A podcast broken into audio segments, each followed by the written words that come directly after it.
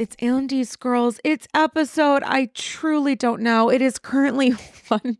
There's a trend here the last couple days. It's 1.30 here in the morning.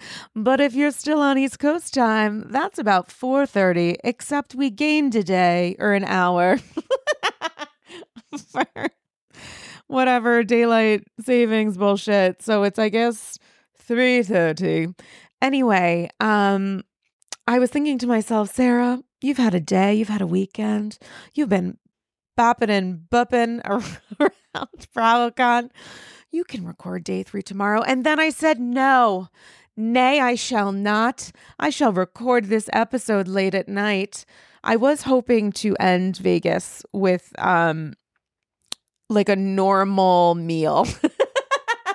or and or going to Magic Mike, which I really genuinely wanted to do. But the thing about BravoCon, God bless it. God bless it. God slash Andrew Cohen, one and the same. Bless it forever and ever. Amen. The thing about BravoCon though is that it kick it kicks your fucking ass. So it's one of those things of just being, if you ask really any content creator, let alone content creators who are also, I mean, I'm not a content creator. I, I create SaaS. You know what I'm saying? And sometimes there's a photo there. Um, but when you're podcasting, it's just wild. It's just a wild pursuit. Um, and so I scheduled uh, a couple guests for a day three recap. And as with anything BravoCon related, all of our schedules continue to change. But I just really wanted to talk about just a couple moments. And I say that noting that these daily recap episodes are not meant to encapsulate the day's news or honestly even everything that I felt and experienced. It's really just a little bit, hopefully, of a flash and a reset and just a couple thoughts. Um, because I don't know, there's going to be more stuff coming. You know what I'm saying? I just felt like, uh, honestly, for my own memory, for my own memory bank, um, I found it helpful to kind of like talk through these moments. And before I just share a couple moments that I found meaningful, I do want to say that I'm working on a piece for the Daily Beast talking to Bravo fans. So if you attended BravoCon, um, I posted info about um, what I'd like to hear your thoughts on on my Instagram at Dame Galli in my stories. So please get in touch um, while listening to this episode or right after if you would like to participate in a little bit of a chat. Um, so, on that note, day three, beginning the day with Erika Jayne doing Pat the Puss. Now, I was a little bit fashionably, fashionably late to Pat the Puss, as I have been literally everything every day this week because the Las Vegas I think on the best of days is a little bit of a magical mystery tour. But because of, I guess, a lot of stuff cooking here in Vegas this weekend, and also with this godforsaken F1 race coming up. And I say that with the sidebar of I love Drive to Survive. Like Daniel call me, slide into my DMs. You, me, and Pedro can grab a drink. I really, Pedro Pascal, if you don't follow me on Instagram, you might be thinking to yourself, who is she talking about? Um, you know, love uh, sports driven narrative storytelling, love a Netflix sports show. But I have never seen an actual driving race, an expedition before. And the thing with the way that this race is affecting Vegas, I've had this conversation with um, a couple different people who are based here who work in Vegas, and they're all just, I think, over it at this point because the race has taken over a lot of Vegas and certainly the strip but it also means the aesthetic isn't really there. Like you would think there are some basic things that folks in town, myself included, would want to do. Like ordinarily, I would be all into seeing the Bellagio fountains. I mean, I've seen oceans, etc., bajillions of times, specifically 11 through 13. So that would be high on my list, but the the kind of construction and guardrails and kind of industrial prison complex energy emanating through this glorious, glorious avenue. I mean, it feels like I'm in Paris when I look at Paris, Las Vegas, and certainly Vanderpump Paris. Um, so that certainly has affected, I think, some of a little bit of the energy. But going back, so I, I think there have been delays with people getting to BravoCon because traffic has been insane. Surge pricing with cars has been insane because everybody's in town or coming to town or the town's the town. Um, so that certainly made things, I think, a little bit complicated for our, for many of us, including in traveling between venues, hotels, if you went to a restaurant and how literally dare you for having the time for that um cereal is one hell of a meal and i am so thankful for it but anyway back to Erika Jayne. so the day started with uh, erika jayne patting her puss as one does and instructing a myriad of Bravo fans to do the same. So, of course, her executive assistant, but also, I mean, spiritual advisor, creative consultant, creative director, art director, Imaginarium. Mikey Minden was there um, with Erika, um, just honestly going through the glorious mechanics of how one actually pats the puss. And believe it or not, this was an hour long journey to figure out how a how a a puss is pat. Um, and I was only there for a couple minutes. It honestly was delightful. It was fun. Everybody was having fun. Erika was as serious as she always is and always will be. Um, and that added, I think, also a little bit, bit of magic to it because she really wanted us to find our inner puss and to pat it, to say hello. And I appreciate that. Um, you know, shalom means hello, goodbye, and peace. And frankly, I guess so does patting the puss. So um, that was a, I guess, almost hour long panel. And I had to go to it. I had to swing by because one of my biggest regrets in the three Bravo cons that I've attended is that at BravoCon, I'm going to fuck up the year, but I think it had to have been 2019. There was the choice of going to the Orange County panel uh, or Dorobics. And I thought because is so dumb, but because I have a nervous system disorder and like sweat is a whole thing, whatever, blah, blah, blah. Um, I thought the aerobics was going to be like high adrenaline, super like heart pumping activity. And I didn't know that if that would be a terribly good idea. And also, I wanted to see Shan because who are we kidding? Um, and I will regret that forever because Andy was in like tight, tight little 80s style workout shorts. Dorinda, I mean, full, full 80s glory. The videos that I've seen, everything looked unbelievable. So while this wasn't by any stretch of the imagination the same kind of vibe there, um, I I was happy that I went because I think some of these, some of the that kind of stuff, like that kind of panel where it's less chit chatting and more um, self expression, I guess, experimental theater, uh, commedia dell'arte, um, a little bit of a je ne sais quoi is the stuff that really makes BravoCon magical. So I went to that for about 35 seconds and loved every second of it. And after that, um, a part of the strategy and positioning with BravoCon's past is ensuring that you have um, a seat at the table. And by table, I mean a chair in the audience at a panel. And so after walking around the um, Bravo Bazaar, which is where there are shops, and the Bravo Museum, I took photos and video, which I literally just posted on my Instagram at, um, I guess, 1.30 in the morning, as one does. And um, kind of taken in the sights and, and chatting and catching up with friends, I went back into that same staging area, which is the largest stage available um, of the two stages for what was the ultimate girls trip down memory lane presented apparently by Carnival Cruise Line, which I just saw in the schedule. And how adorable is that?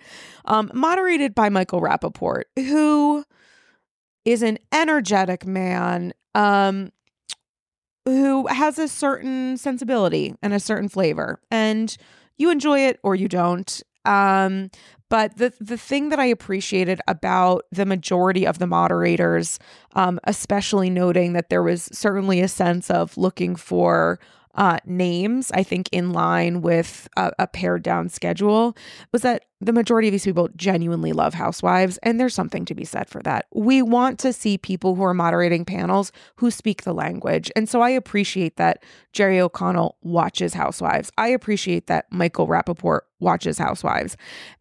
Eh, because, especially with those two having, I think, certain similar personalities, I think it was um, at least positive in that sense that you knew that they had an actual connection and were really interested in what the um, conversation was on stage.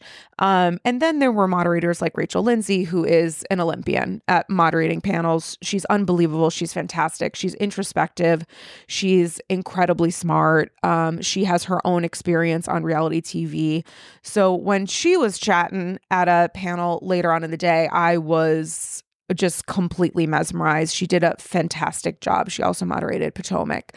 Um, so there was certainly a difference in uh, the personalities of the moderators and how those were paired with specific panels, most of which I think were um, paired really well, like the combination worked. But anyway, the New York panel is what it is. My number one thought coming out of it is that you know, there are Q&As at the end of every panel and some of those question and answer sessions when Bravo fans have the opportunity to seemingly ask quote unquote whatever they want to the folks on stage, some of that can be incredibly impactful and meaningful.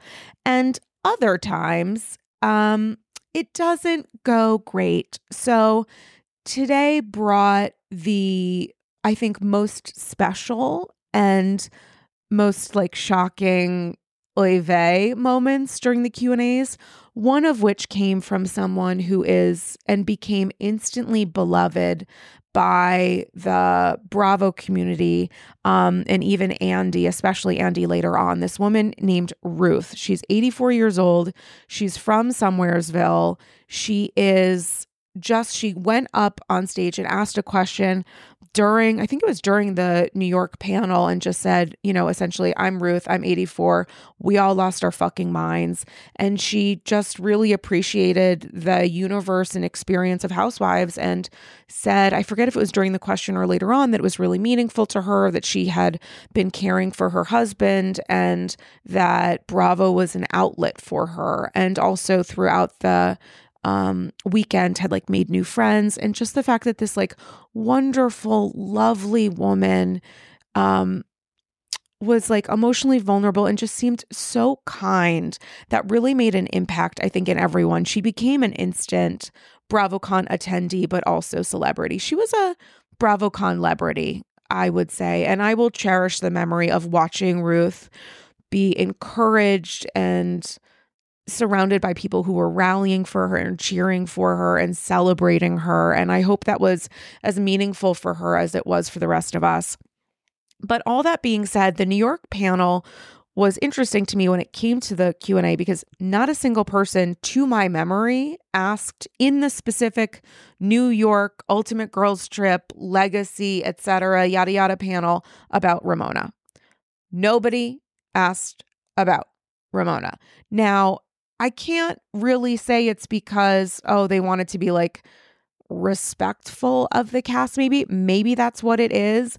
And certainly, even if you are potentially like, let's say, vetting your question with the person who's wrangling by these two stages, um, uh, by these two sort of podiums, Mm, sort of podiums flanking the stage on either side. So during the q&a the moderator would go back and forth between here's someone on the left here's someone on the right here's someone on the left here's someone on the right.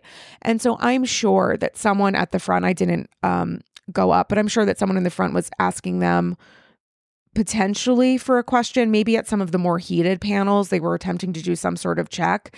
And with that said i think people some people ended up asking whatever the fuck they want. I don't know if anybody was cautioned to not ask about Ramona. It's entirely possible that they weren't, and people just felt like they didn't want to bring her up. I was surprised by that. I believe that Ramona was brought up at one of the Ask Andy panels. Um, I didn't attend one of them. Um, I think he had two. So there was a little bit of a conversation about Ramona. Her name did, you know, come up at least once over the weekend, but I was genuinely really surprised that nobody had sort of dared to go near the conversation of what does it mean that Ramona is absent here? You know, how are you thinking about the experience of being on girls' trip?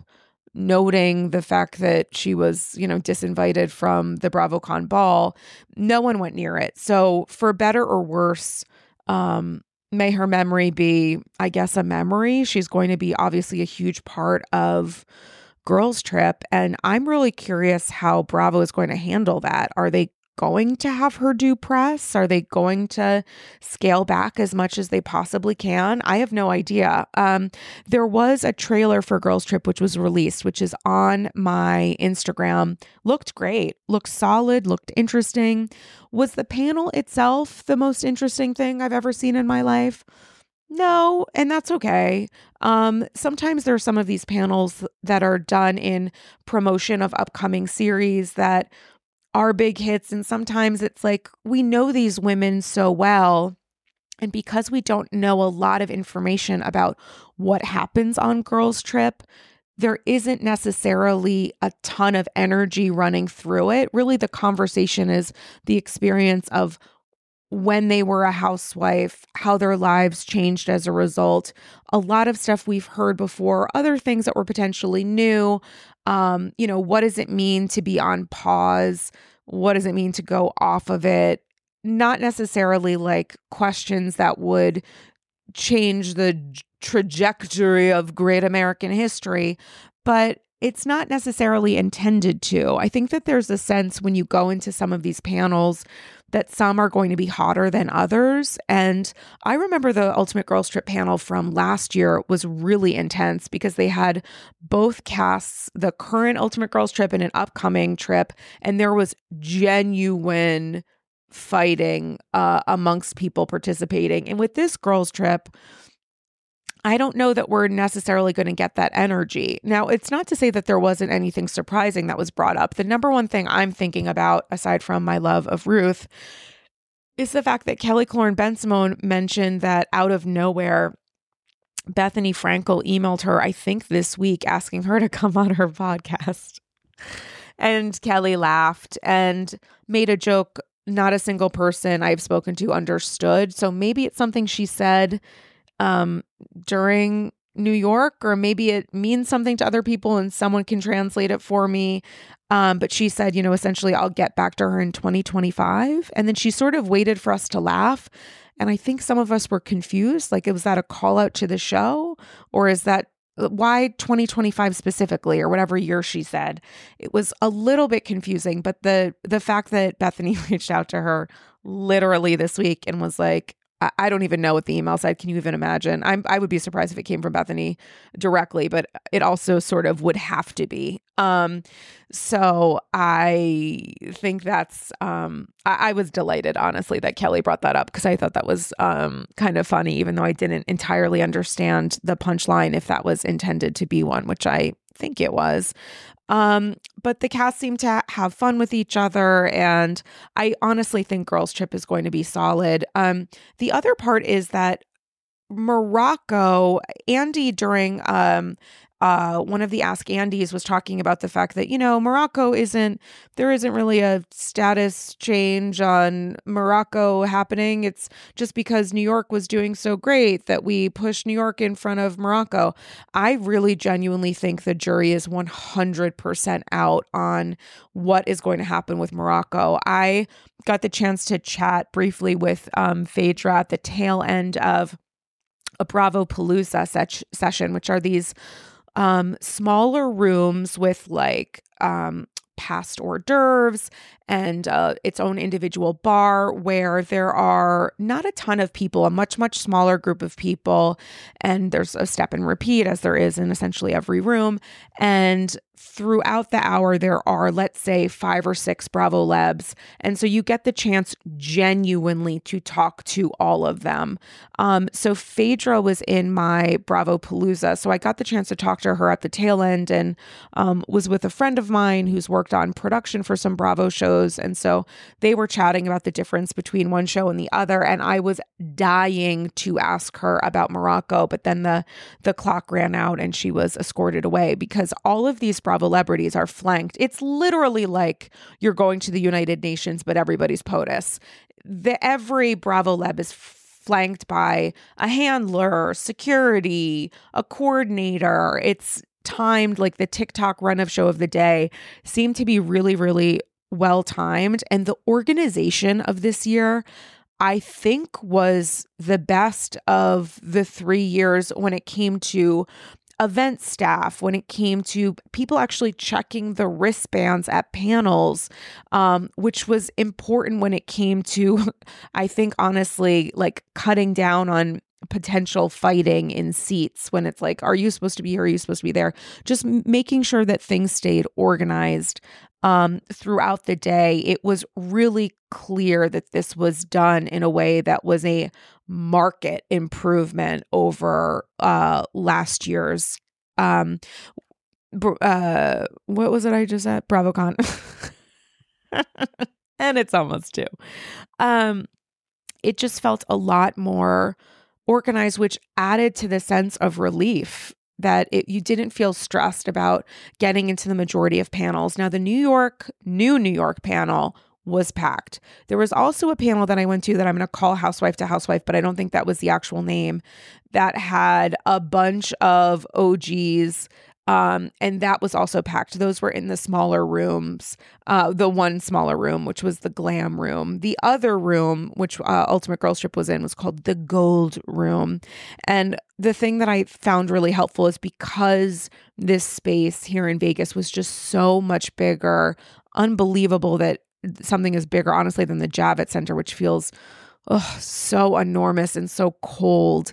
Um, but you know this this size honestly i think was the perfect fit because nobody felt to my understanding like completely um packed in. And there was that sense last year like there was a sense of um underlying a little bit of anxiety of like, am I going to get in these rooms? I'm spending all of this time waiting in line. I'm not able to do anything else. And then when I get into the actual room, everybody's like yelling at each other and it's kind of chaos. So I found that incredibly helpful. Um, that it really genuinely felt like things were being handled in a way that was um, really honestly on the up and up because uh, it certainly helped the energy of um, for all of us in attendance. So after the New York panel kind of meandering along, I went to the Beverly Hills panel.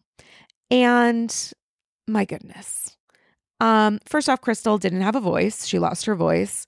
So that was, I'm sure, uh, incredibly frustrating for her during points in which she wanted to answer questions and literally had no voice. It was like raspy, not there.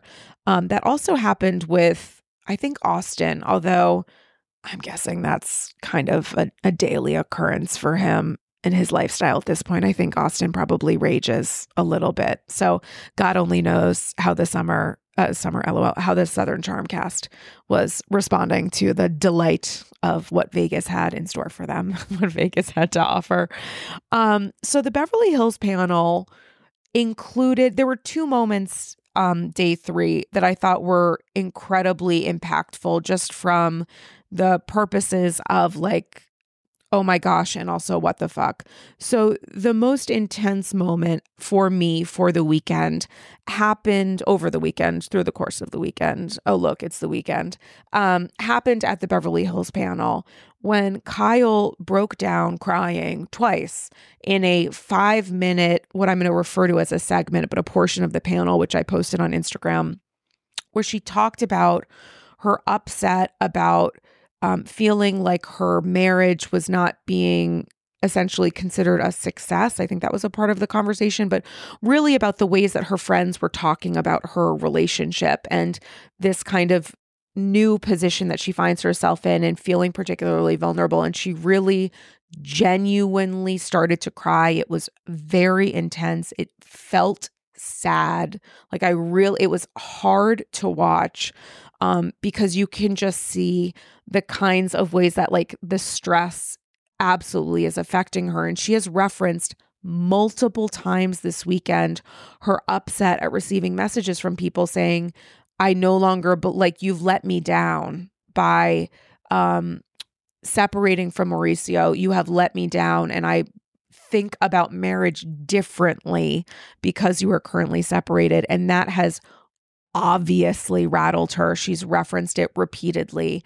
And in her moments becoming vulnerable, um, that five minute, again, quote unquote segment included a preview of an upcoming, we'll call it a, a new dinner from hell that will be a part of the current season where there is a really awkward, tense conversation about what's going on in her marriage and rumors about what's going on in her marriage. And during Kyle's you know, sharing and, and talking about the fact that she felt like the cast wasn't being respectful of what her family was experiencing, there was absolute pushback. Um, I think there was gentle pushback from Dorit, for example, certainly Sutton, and absolutely Garcelle, who at the tail end of Kyle talking was Garcelle handled this beautifully, but essentially said, you know, I care about you, I care about your family. And also, you're on reality TV. You need to share. We need to be able to talk to each other.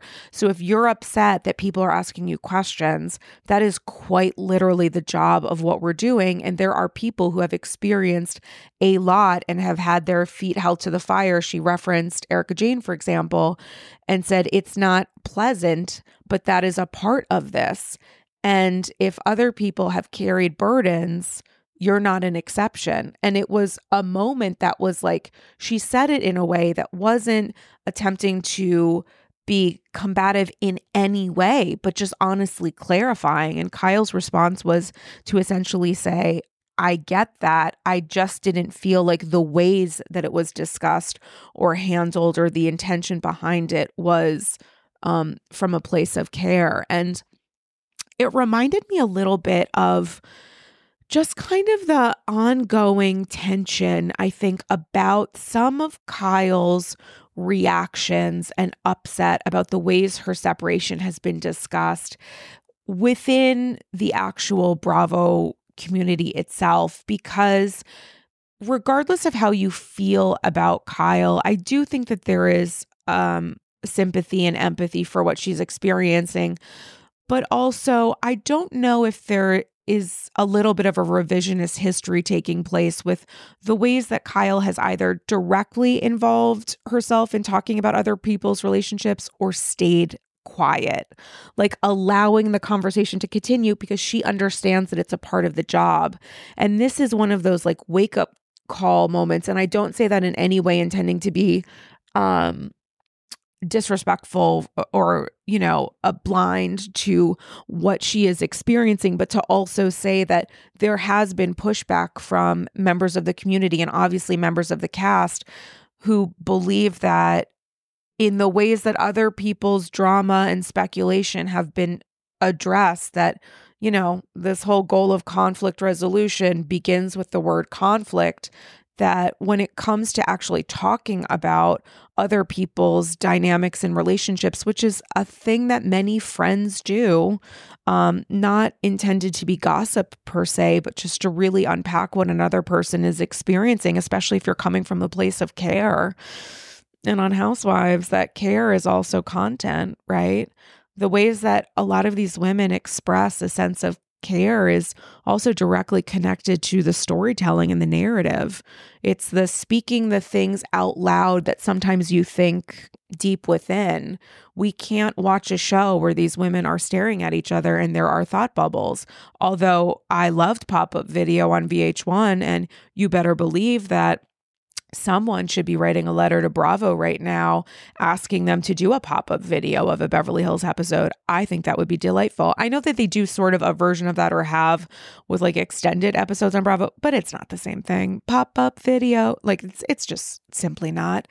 Um but when it comes to so when it comes to like having the conversation of these people either talking in a way that I feel like is disrespectful or not kind or whatever else. I mean, looking at the history of BH and the ways that some cast members have stayed quiet, including Kyle, because they understood. I think it's it's just a little bit of a not to borrow the phrase from Bethenny, but a little bit of a reality reckoning just in terms of like you have you Kyle has shared a lot of vulnerability and tension. She also discussed the ways that last season really affected her there was a question from um, a member of the audience asking, you know, the ways that Kyle was very, very upset, vulnerable, crying, overwhelmed at the tail end of the last reunion was, you know, anything going on in her marriage with Mauricio that impacted the ways that she seemed really rattled at the reunion. And Kyle said no. She said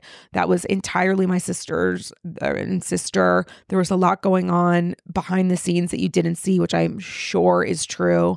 And while she said they're in a much, much better place, um, the three sisters together are doing really well and knock on computer. We want that to continue. Um, but you know, regardless of that, there was a sense that she seemed really upset at that reunion. And so she has shared and gone through experiences and had members of the cast judge her and her relationships with her family, but it has never been, to my knowledge, as sustained and specific to Mauricio. It's always been sort of questions and a little bit of a whisper, not even a whisper campaign, but just a little bit of a whisper in the background that has never really added up to anything of consequence aside from being on potentially ongoing conversation in the Bravo fandom and the greater Bravo community. And this is a different experience for her. And I think it is a little bit potentially of a reckoning. And while Kyle absolutely is in my top five, you can hold many things at once. And while I have total empathy for what she's going through, and you can hear my voice when she's like crying on the video I posted because I really genuinely felt for her and I felt terribly for her. And I heard from people who also were really upset in watching the video or being in the room that also, you know, when it comes to like, criticizing the ways that people are discussing your marriage. I mean, I don't want to do the let's roll the tape, but there is a little bit of an element here of uh, not even a little bit, a lot of bit of what Garcelle is saying about that being the very nature of their job and a person feeling like their marriage is being disrespected. I mean, that is a very, very long list. Um, speaking of marriages, Dorit also mentioned that she and PK are not splitting up. They're not getting a divorce. They're not separated. They are, though, going through challenging times and they're kind of figuring things out. And so she also then had a conversation with Erika, once again, talking about what Erika said at Watch What Happens, and Erika clarifying again that she really truly had no idea that Dorit and PK were going through a challenge at that time. And the way that she actually really realized that she had stepped in some shit there was because she said, you know, Dorit and PK are always able to really quickly laugh things off with her. And this was the first time that they weren't laughing. And that was an enormous clue to her that she had stumbled into a situation that she genuinely wasn't aware of. And I, I genuinely believe her in that. Paris is always a good idea. And when I schlep on over to Europe to my favorite city in the world, I bring with me a few important phrases that I have learned from housewives. C'est bon, c'est bon. Chic, c'est la vie. Je m'appelle the Countess. N'est-ce pas, Luann? and while those key phrases are important when speaking to any French bravoholic, for other matters of life, that's where Rosetta Stone comes in. Rosetta Stone is the trusted expert for 30 years with millions of users and 25 languages offered, including, of course, French. It features fast language acquisition. It immerses you in so many ways. There's no English translations, so you really learn to speak, to listen, and to think in that language. It's an intuitive process. You pick up a language naturally, first with words, then phrases, then sentences. J'adore Chris Manzo. Et toi? There's a speech recognition filter, which gives you feedback on your pronunciation. It's convenient with desktop and app options, and it's an amazing value. Rosetta Stone's lifetime membership has all 25 languages for any and all trips and language needs in life. That's lifetime access to all 25 language courses Rosetta Stone offers for 50% off. A steal. Don't put off learning that language. There's no better time than right now to get started. For a very limited time, AGs can get Rosetta Stone's lifetime membership for 50% off. Visit rosettastone.com slash today. That's 50% off unlimited access to 25 language courses for the rest of your life. Redeem your 50% off at rosettastone.com slash today. Today. Shout out to Astepro for sponsoring this episode and providing me with free samples. Astepro is a first of its kind nasal allergy spray. It's the fastest 24 hour over the counter allergy spray. It starts working in 30 minutes, while other allergy sprays take hours. Astepro is the first and only 24 hour steroid free allergy spray. It delivers full prescription strength indoor and outdoor allergy relief from nasal congestion, runny and itchy nose, and sneezing. Living in New York City is not easy. Just ask Sonja trying to sell that house. There are so many mornings where I wake up and think, oh my gosh, I'm having the worst cold of my life.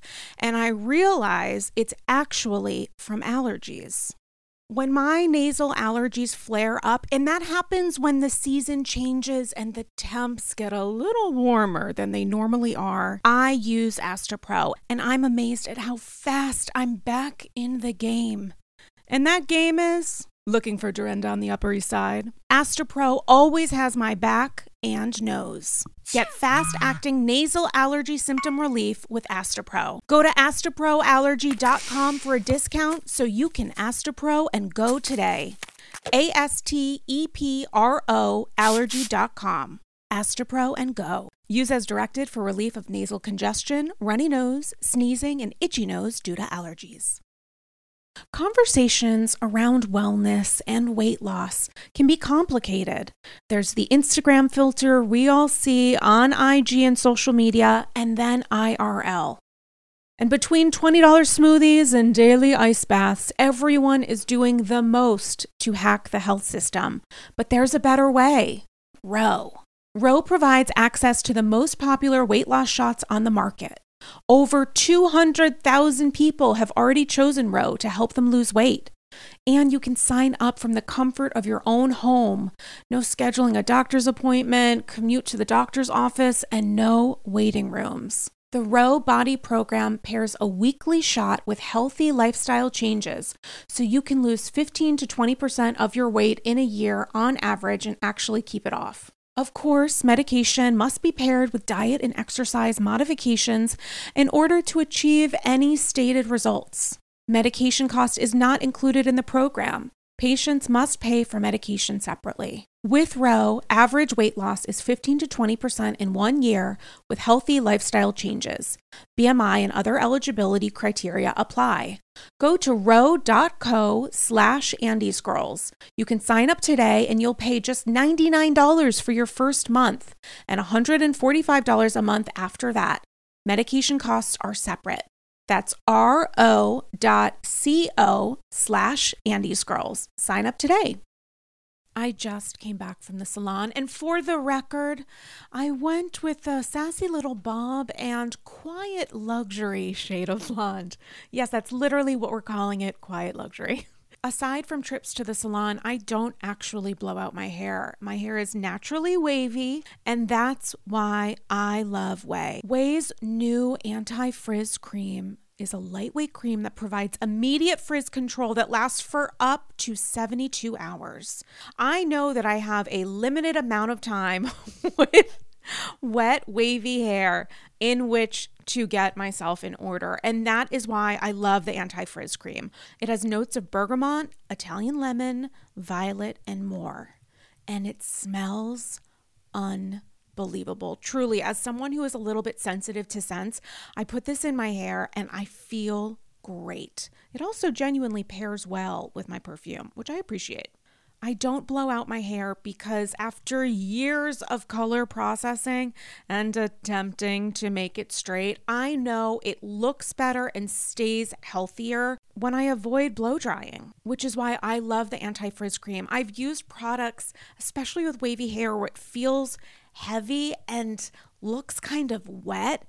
And that's why I love Ouai's anti frizz cream because it enhances the natural waves in my hair. I still look like me, just a little elevated. And P.S., I am way obsessed with Ouai's other bestsellers. Their leave in conditioner, detox shampoo, my personal favorite. Frizz free up your schedule with Ouai. Go to T H E ouai.com and enter promo code ANDY for 15% off any product. That's T H E O U A I.com with promo code ANDY. Um, and the Beverly Hills panel was also interesting for the ways that Teddi Jo came up in conversation because, you know, Kyle is talking about the fact that she doesn't feel like her friends were kind to her or supportive of her in does silence equal support when it comes to being on camera couldn't tell you. Not everybody has been there for 13 years and has that same kind of history and relationship um, and frankly power that kyle does.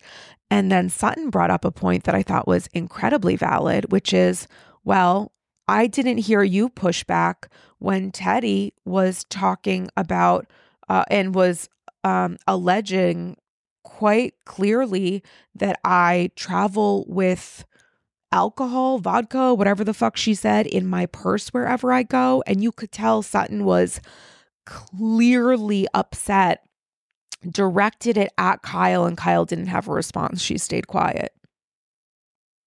Hey, maybe she was following her own instructions, right? Just be quiet. um, don't mention it all. This is not the place for that. Um, so I found it to be an incredibly interesting, powerful reunion. Um, and I just literally called it a reunion because some of these panels feel like mini reunions. Potomac certainly did. There was an element here at a BH that I thought was interesting. Also, I know nothing about the new housewife, um, Anne Marie new housewife. Um, I think her name is Anne Marie. And uh, she's actually not even shown in the panel information. They don't include her name or um, headshot in any way.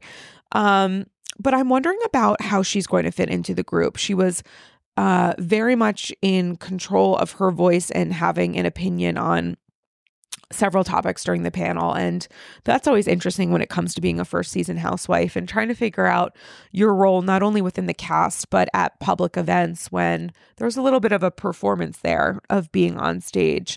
So we'll see what happens there. I think we'll get more information, certainly on, um, and more answers to how she works from a chemistry perspective with the rest of the cast as the rest of the season goes on. So after the Beverly Hills panel, I meandered along the way as I am known to do, and then um, went on down to a panel called Housewife to Housewife Day One Divas. So that included Gizelle, Heather, Teresa, um, Kyle, Robyn, and Vicki. And that was a fantastic panel, moderated by Rachel Lindsay if you're at BravoCon and Rachel Lindsay is moderating a panel, I highly recommend that you go to it if you are able to. And it was frankly a really, really incredible panel. There were a lot of great questions asked. I'm going to post a bunch of them on social.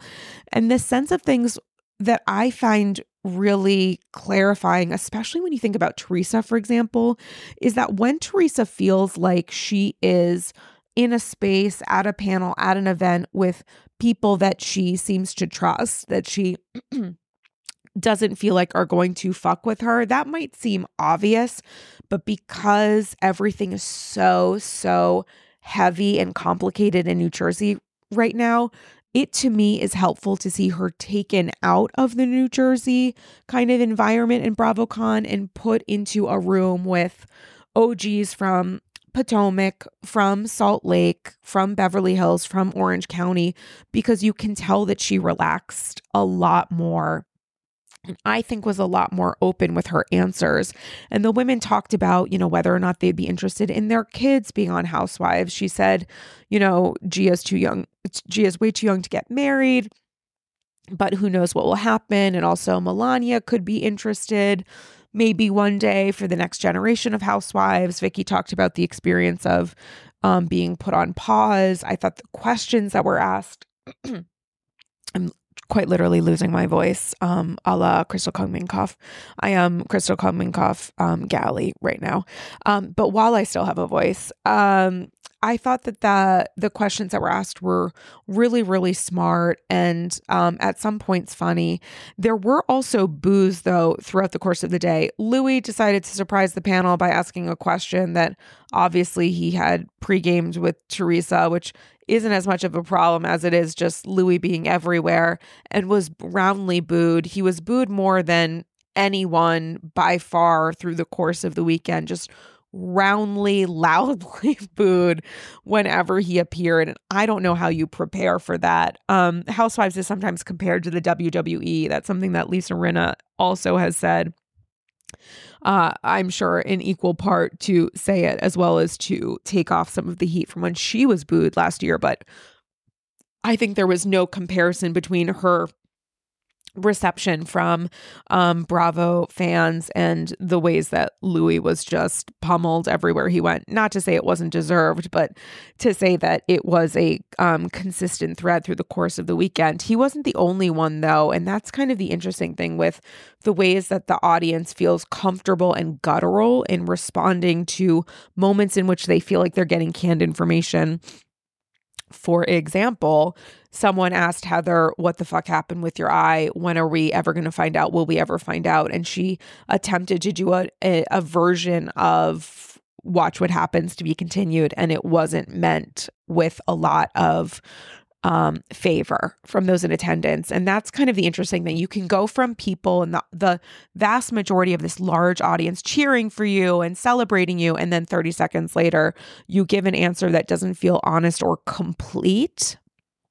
And I think it's the completion that is key, and people are going to boo the fuck out of you. And it might be those very same people who were cheering you moments before, which is wild. I mean, people talk about, you know, what's your Q score? What's your rating? What's your popularity when it comes to network decisions? And then these, there's the experience of BravoCon, which is uh, in many ways genuinely guttural in the ways that people respond to each other. I mean, there were moments in Michael Rapaport's panel, I think both New York and New Jersey, where he decided a question was too spicy during the Q&A and the irony is some of them quite literally were not, others were but he would just cut down questions instead of giving a housewife the opportunity to answer it or not answer it, but choose to do that. Like I think he thought, and and they may well have been coached or advised to really step in um, and and end any kind of like really tense moment. But he took over in such a way that it was like, wait, these women are professionals. They know what they're doing. Give them a chance to try to troubleshoot and figure it out. Um, but he was booed at points when he stepped in and was like, "We're not going to answer that question," and it's one of those moments of, wait a second, well, uh, we appreciate that you are attempting to do your job as moderator and doing your job as moderator, but let the person that you just cut off attempt to answer. Because there were a couple moments where not specific to michael but to others where there was a, a cast member a bravo lab on stage who was interested in responding. And that response may have been i don't have a response but they wanted to be the one to say it. They didn't want that um, kind of control to be lost. And I'm sure the other side of the coin is that there were people who were thrilled, understandably so, to have someone else say, We're not going to get into that because these panels can go from zero to a thousand very quickly, as was evidenced by the very last panel of BravoCon 2023, which I'll get to in a moment.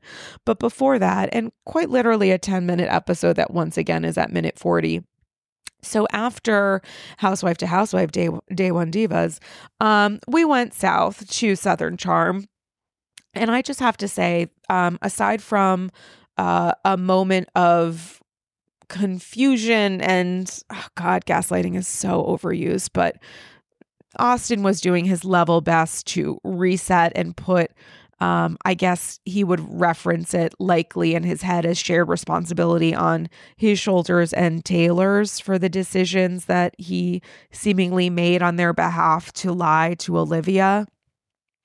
That came up at the Southern Charm panel. Olivia essentially told him to go fuck himself, which was incredible and iconic, and also on my Instagram, where she essentially was just like, shut up. Um, so there were certainly moments of conflict and contention during the episode. Um, Pat was there, and God bless her for at one point saying, "This season bored me. I didn't think anything has actually. I, I I don't think anything has actually happened." She gave an update on Michael, who is doing well um, has uh, gotten a manual um, driven car, so he's able to live um, while he's living in a facility. The fact that he's able to drive can provide so much freedom and independence for him.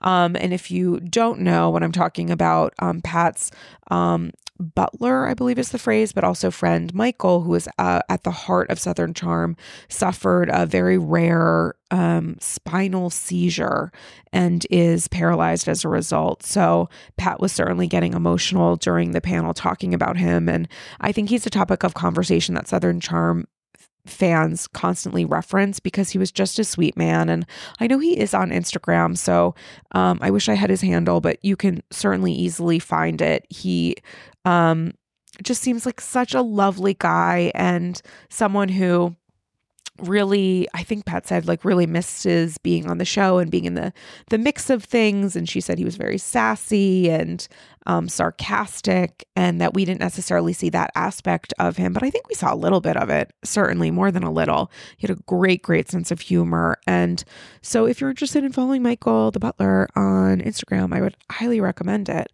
Um but you know there were moments where she was just kind of she has the ability to kind of really ground people which i thought was helpful. But there were a couple other moments that i thought were interesting. First off madison didn't really talk a lot at all during the panel, which I was surprised by. She was pretty quiet, as Lala was honestly during the majority of VPR until the very end um, during the VPR panel. But Madison did say that, you know, because someone asked about her experiences parenting and referenced the scene when her son came in and was upset because he had gotten into a fight with um someone, maybe a classmate. And I watched that scene and was so sad. It was so upsetting. And then Madison just breaking down because her child had been hurt and um, was emotional and was scared and upset. And she did give us the update that she went to, I think her words were like, I went to um, that mama's home to talk to her in person about her child, which got a uh, large, large cheer from the crowd. Um, also found out that Craig doesn't believe that pandas are real. Craig says that pandas are a conspiracy. He doesn't think they're real.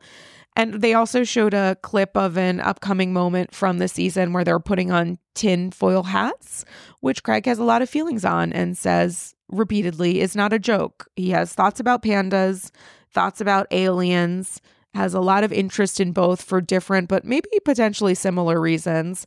Um, and putting that aside, or maybe because in addition to that, Craig's answers, both in defending Kathryn at points when someone asked about whether or not Kathryn should return to the show, and there was maybe a little bit of an edge in the way that question was um, being presented, he immediately brought it back to like humanizing Kathryn and saying, We support her. We want her to be back. We essentially filmed with her uh, this season. Um, production allowed us to, as a favor to us, we wanted, we want her to work. And the undercurrent there that I picked up on was like, we want her to be able to support herself.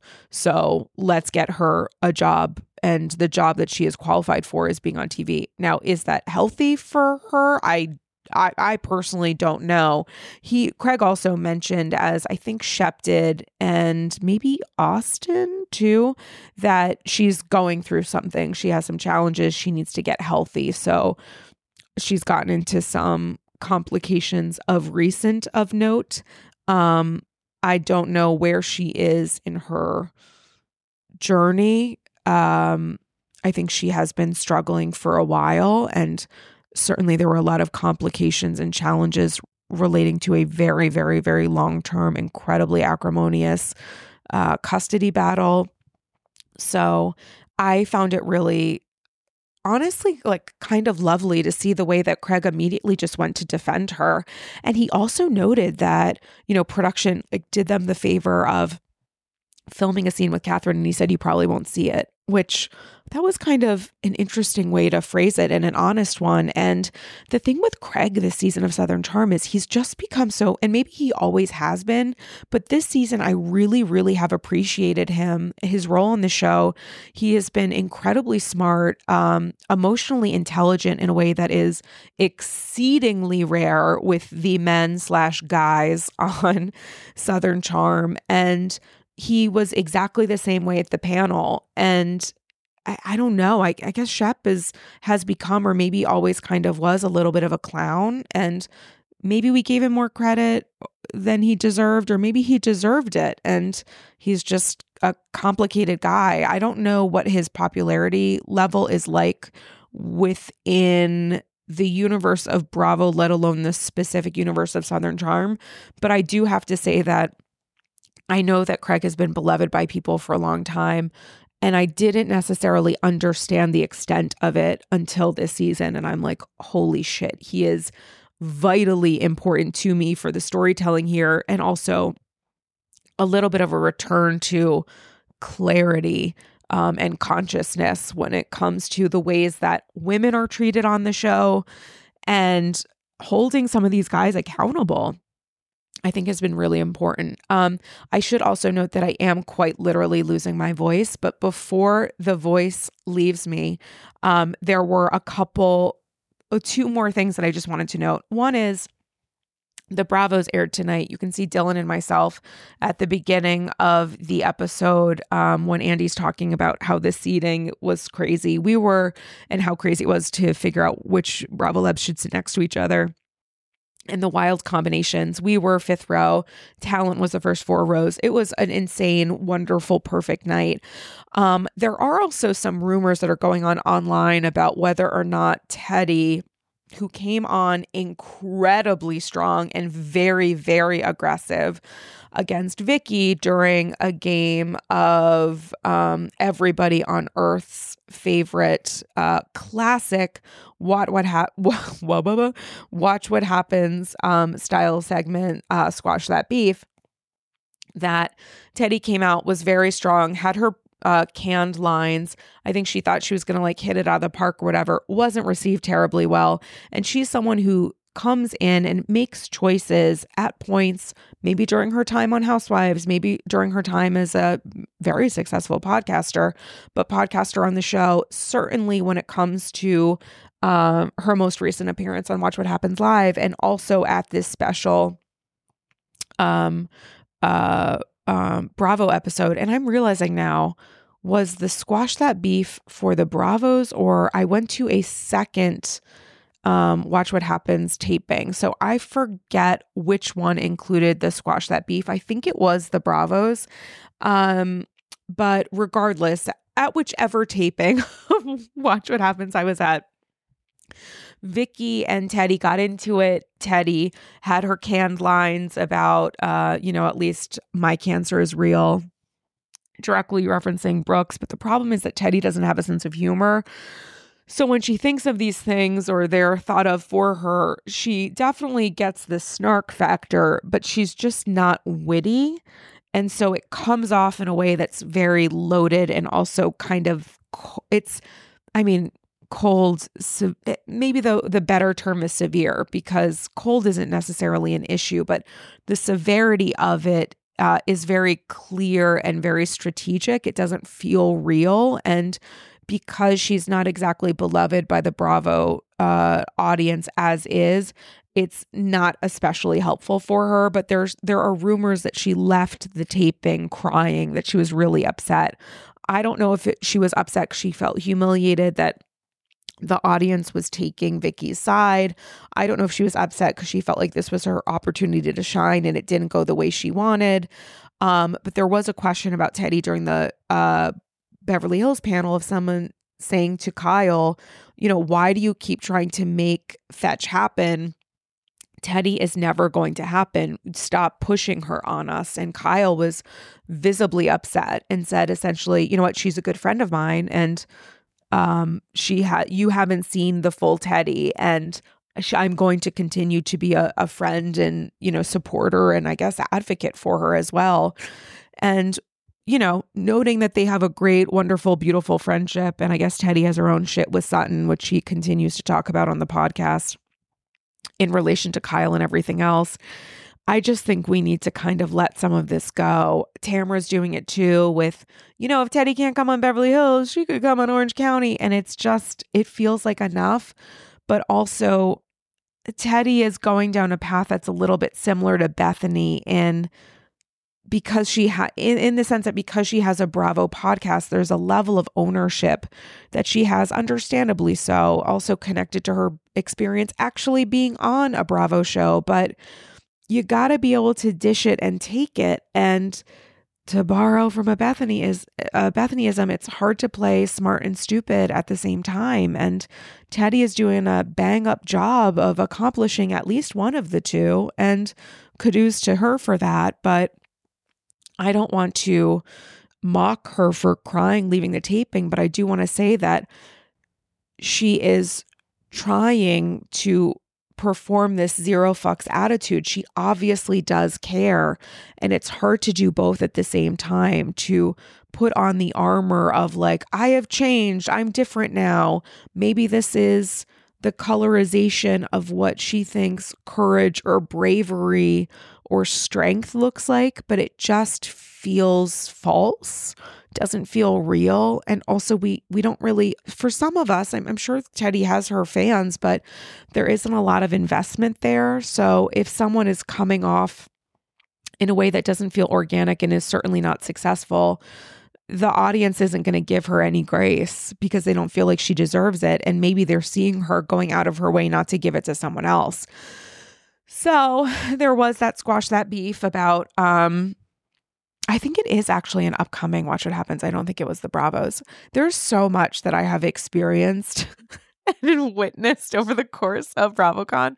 So I guess it's a little bit of a preview that if it wasn't at the Bravos, um, it happened at a later episode. You can tell the lack of sleep that I have had at this point for the last several days and the amount of talking that I have done through the course of those days. But I do just want to reference before I wrap this episode, which was 10 minutes, but also 55 that um, the absolute most chaotic panel of the entire weekend.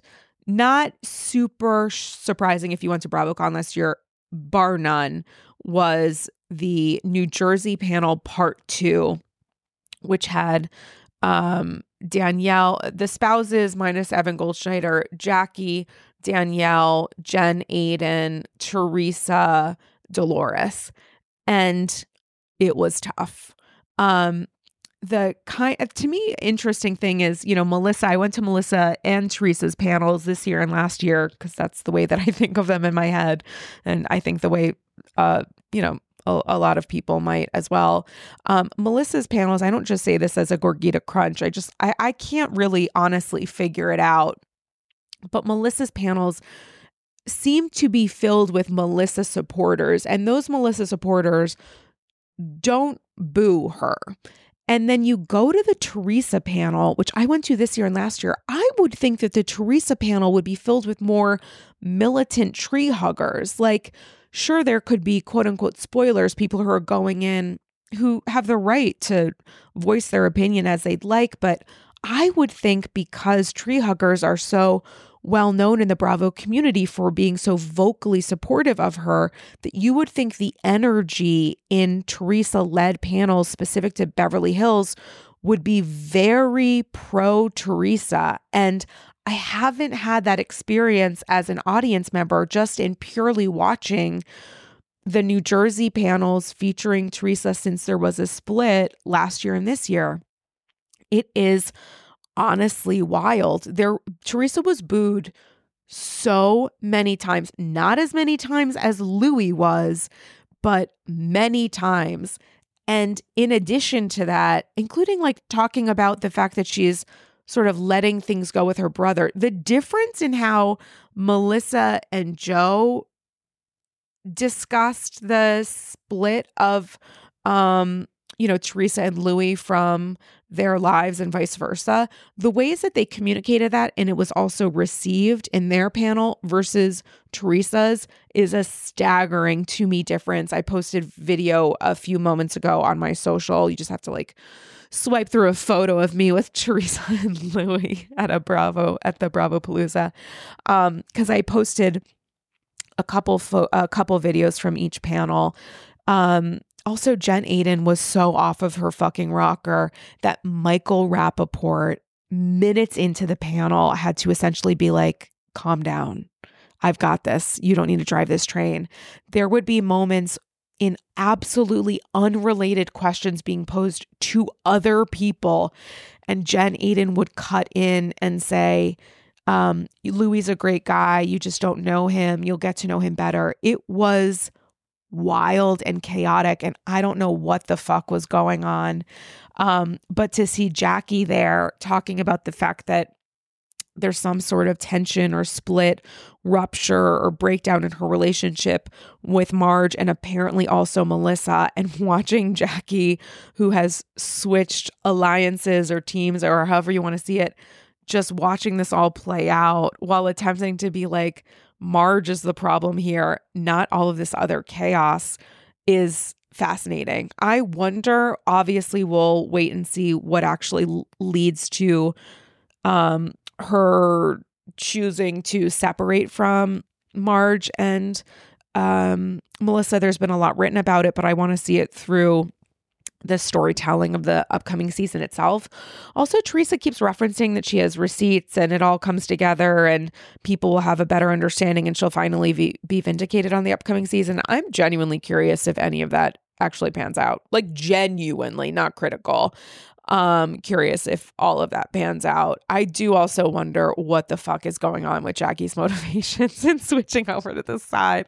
I really mean that not criticizing her but just being like sweetie, like what is going on? Because we watched her last season and her change and her role change to being a friend of. And she herself, because she's, I think, really honest and um, understands the environment of being on reality TV there's a sense there that she gets that she didn't have the best season as a friend of and wasn't the most welcoming um her first season as a friend of rather. She wasn't the most welcoming to um Danielle and Rachel.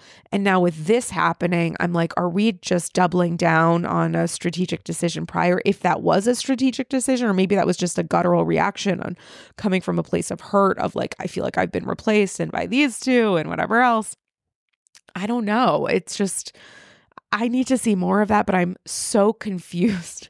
And I wonder if Jackie is too after coming out of that panel. And listen, the most intense, emotionally intense moment for me from the weekend um, happened in the Beverly Hills panel. The most what the fuck moment for the weekend happened it at the tail end of this final panel, the New Jersey Part Two panel, which um, didn't go super well during the Q and A. A lot of aggressive, pointed questions likely not surprising, just a sense of chaos in the audience. It was, I literally, at one point, I couldn't, you know, record the all of the video that I wanted to do because everything was going so insane.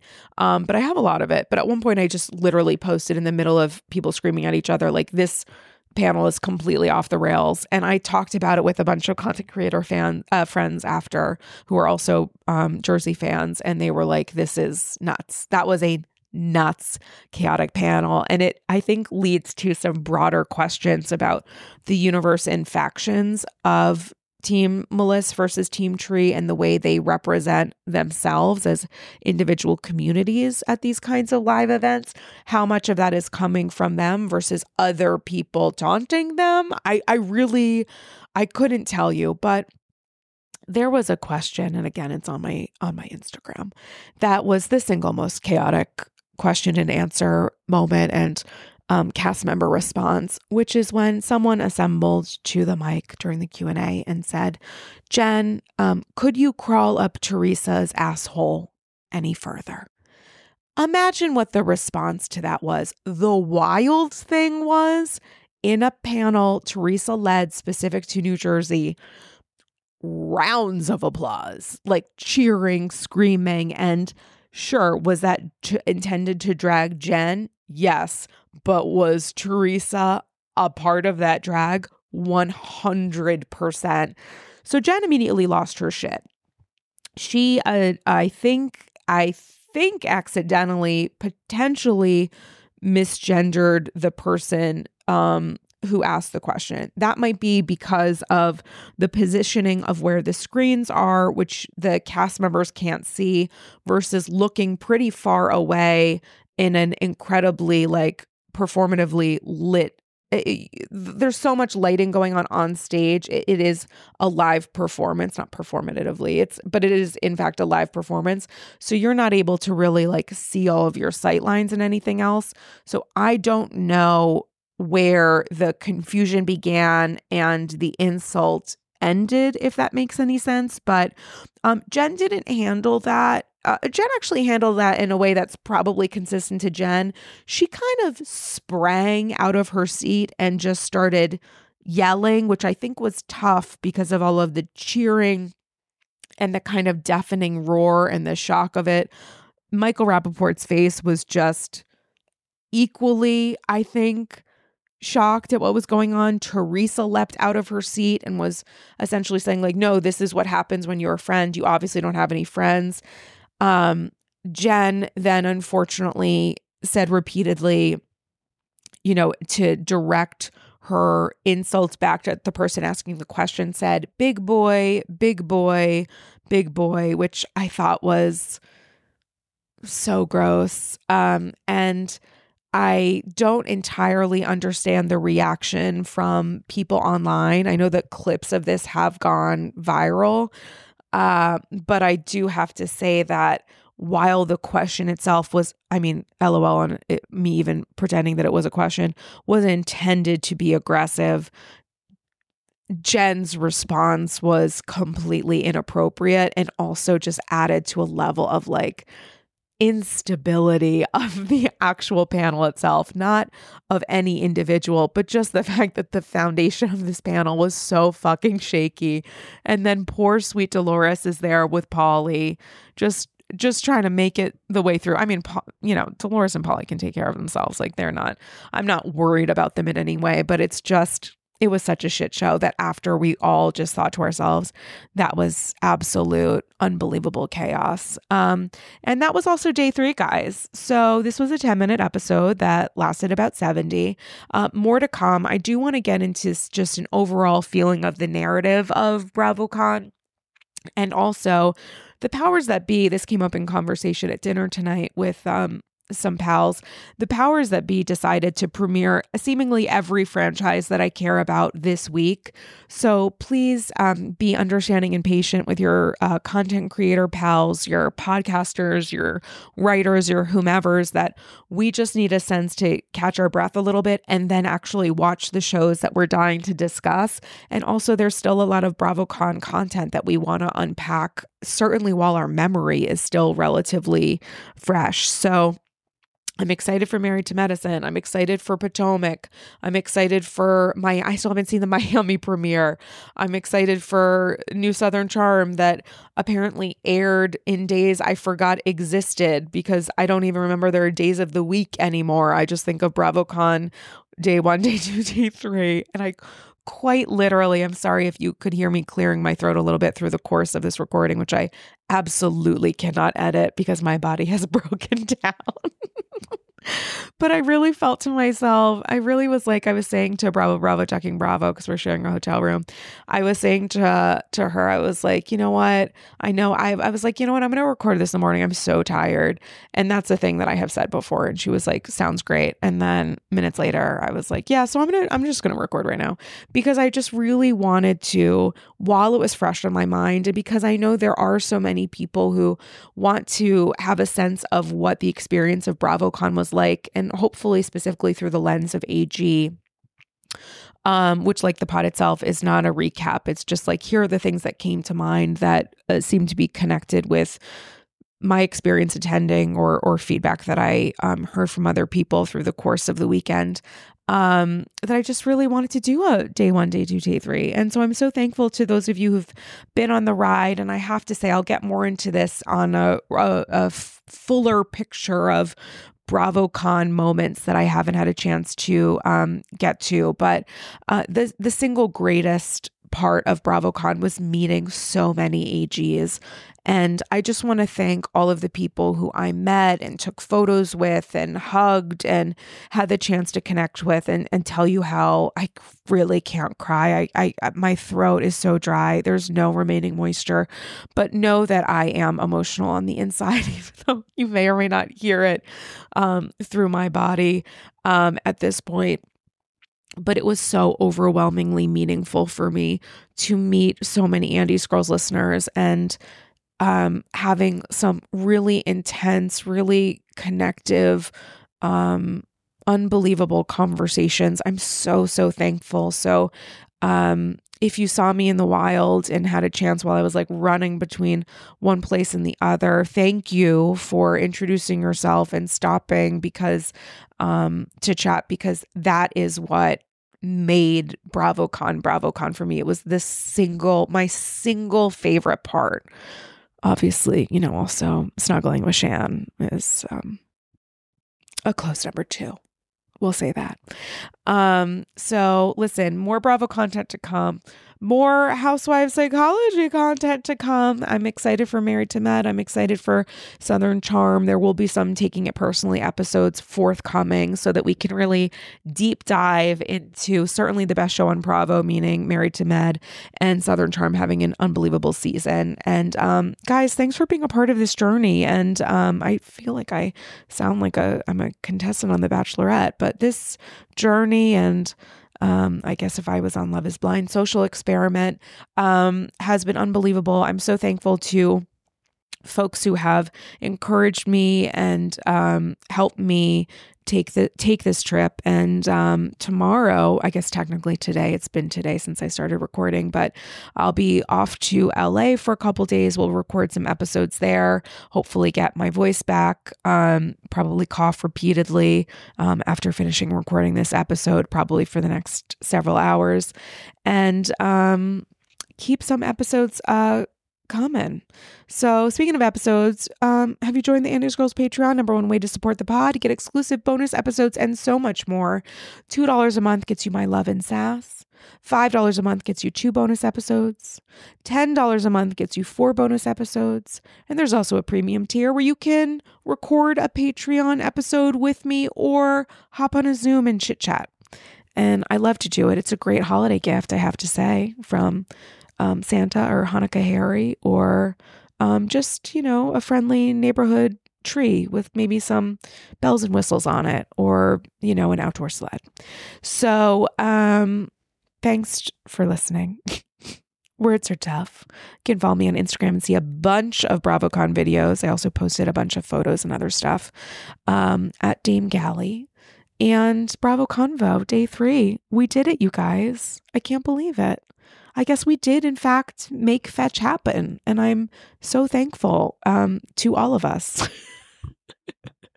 for getting through it. And um, again, if you're interested in participating in that Daily Beast piece, slide into my DMs um, on Instagram at Dame Galli, or you can email me at andysgirlsshow at gmail.com. And of course, if you have a satchel of gold about BravoCon, about Married to Med, about Southern Charm, about any of the Housewives shows on TV or of recent, um, certainly I'm I would love to read them and potentially feature your satchels of gold on an upcoming Patreon Satchel Spectacular.